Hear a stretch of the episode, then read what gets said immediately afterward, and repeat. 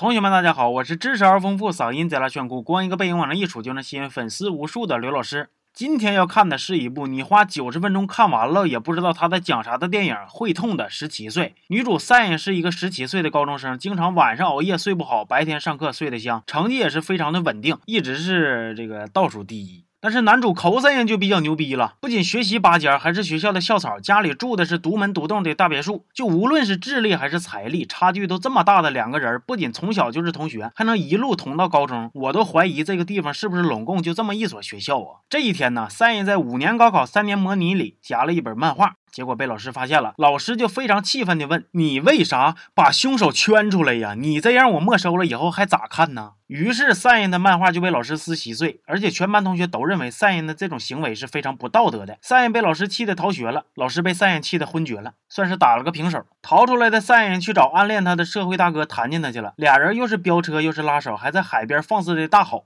因为之前那个老师被赛恩气的住院了，所以学校就安排了一个新老师来带班。我叫李米，不仅人长得美，这名起的也是非常的上道啊。第二天，赛恩回到学校，发现自己的桌面上赫然写着几个大字儿：十分钟后默写离骚。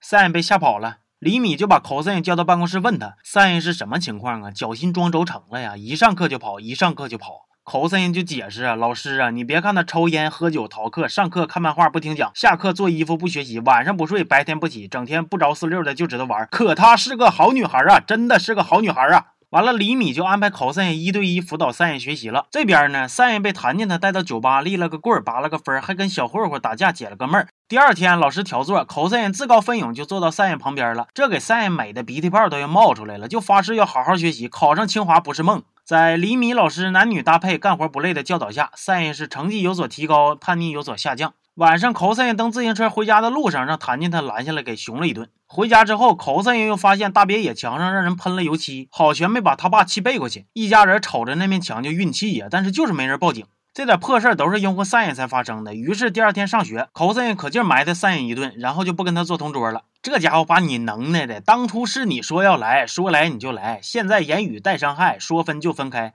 哎，我怎么有点想唱出来呢？这个事儿吧，给赛燕打击挺大的，就去找谭家的撕逼啊，不对，扯淡，嗯啊，反正就是找他吵架去了。谭家呢也非常委屈呀，我是为了谁呀？我不是为了你吗？我还是不是你心里一百分的朋友了？三爷说以前是，现在你在我眼里只有九十分了。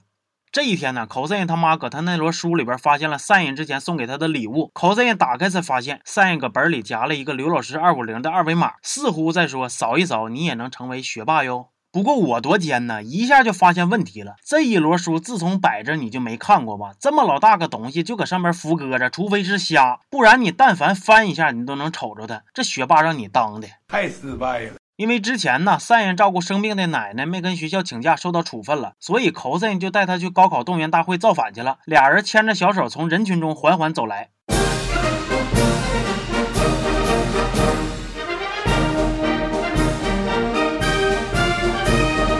Stop！你等我换一下 BGM，再来一次啊！他们牵着小手缓缓走来。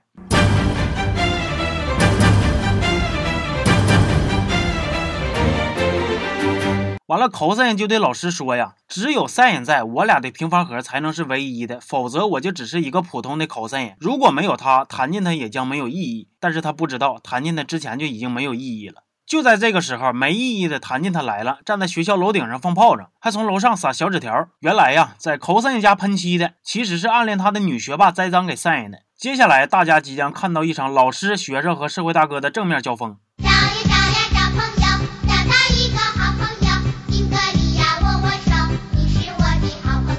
男二是咋进学校的？是咋带着炮仗上楼顶的？咋就没有让老师发现呢？咋就还能顺利的下楼的？这些我都不好奇，我就想问一句啊，那个一直录像的小哥，你那心是多大呀？你没看见人脑袋都要打成狗脑袋了吗？还搁那录像呢？还有那老师被压在箱子底下，完了你们一群大老爷们就瞅着一个小姑娘费劲巴拉的自己抬，连个出来搭把手的都没有吗？